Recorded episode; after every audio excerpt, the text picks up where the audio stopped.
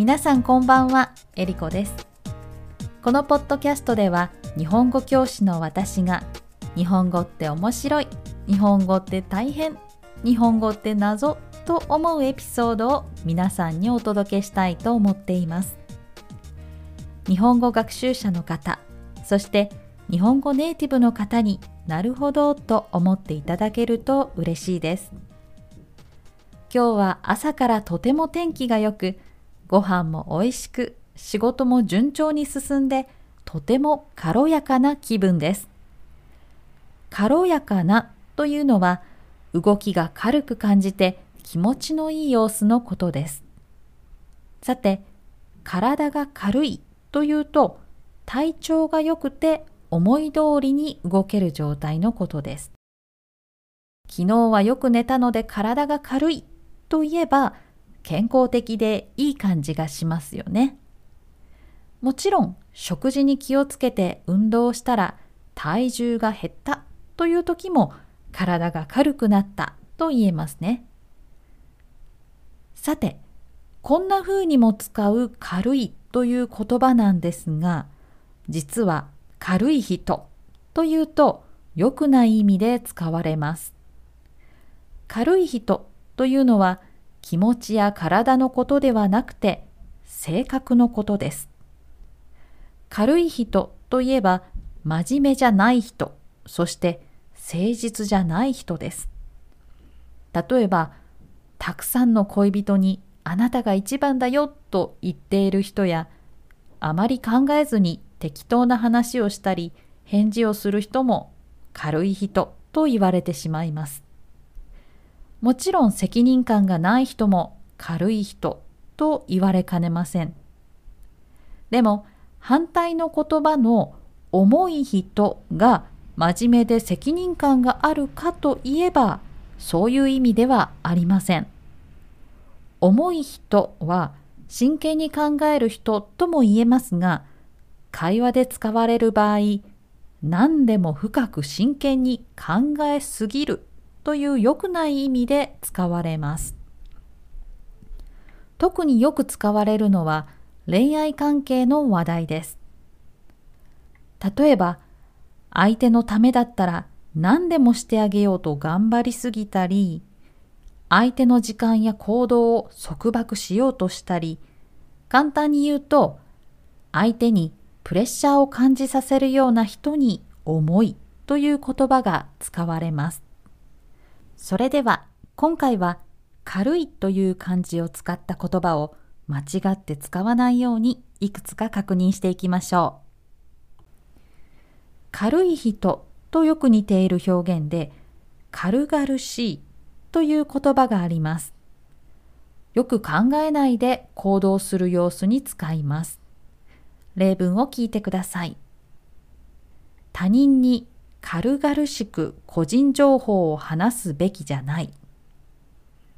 夏休みだと言っても軽々しい行動は避けてください。こんな難しい仕事なら軽々しく引き受けなければよかった。軽々しいは良くない意味で使われていますね。次は軽いという漢字を2回続けて書く軽々という言葉。軽々とという形で使うことが多い副詞です。3つの使い方があります。まずは、重いものを軽そうに動かす様子です。引っ越し屋さんは冷蔵庫を軽々と運んだ。このように重いものをまるで軽いもののように動かすときに使います。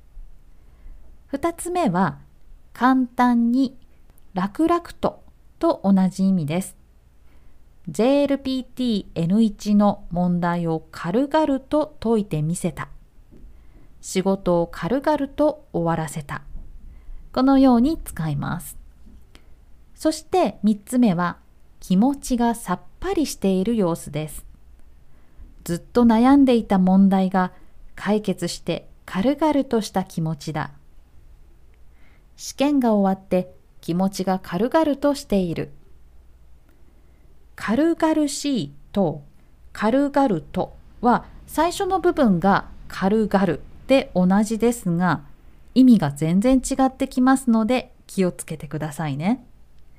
軽々しいはよく考えないで行動する様子で軽々とは簡単にや気持ちがすっきりするという意味です。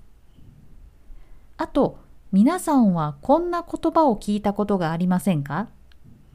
店員さんがお気軽にどうぞやお気軽にお声がけくださいと言っているのを聞いたことがありませんか気軽にというのは気持ちが軽いという漢字を使いますから遠慮しないで気を使わないでそして慎重に考えないでという意味です。店員さんは真剣に買うか買わないかと考えすぎないで遠慮なく見てくださいね。声をかけて相談してくださいね。という気持ちでお気軽にを使っています。友達と話す時なら困った時は気軽に相談してね。とか一人で焼肉を食べるのが嫌だったら気軽に誘ってね。という感じで使えますね。さて気軽は気持ちが軽いという漢字を使います。それでは身軽はどうでしょうか？身、つまり体のことですね。身軽には4つの使い方があります。1つ目は動きが軽やかで気持ちがいいことです。例えば次のように使います。彼は運動神経がいいので身軽に飛んでいる虫を捕まえた。二つ目は、服や荷物などに余分なものがないことです。例えば、明日はハイキングをしますので、身軽な格好で来てください。三つ目は、責任や担当している仕事から離れて気持ちが楽なことです。プロジェクトが終了し身軽になった。そして最後の4つ目が妊娠していた人が子供を産んで体が軽くなることです。彼女は無事に女の子を出産し身軽になった。このように使います。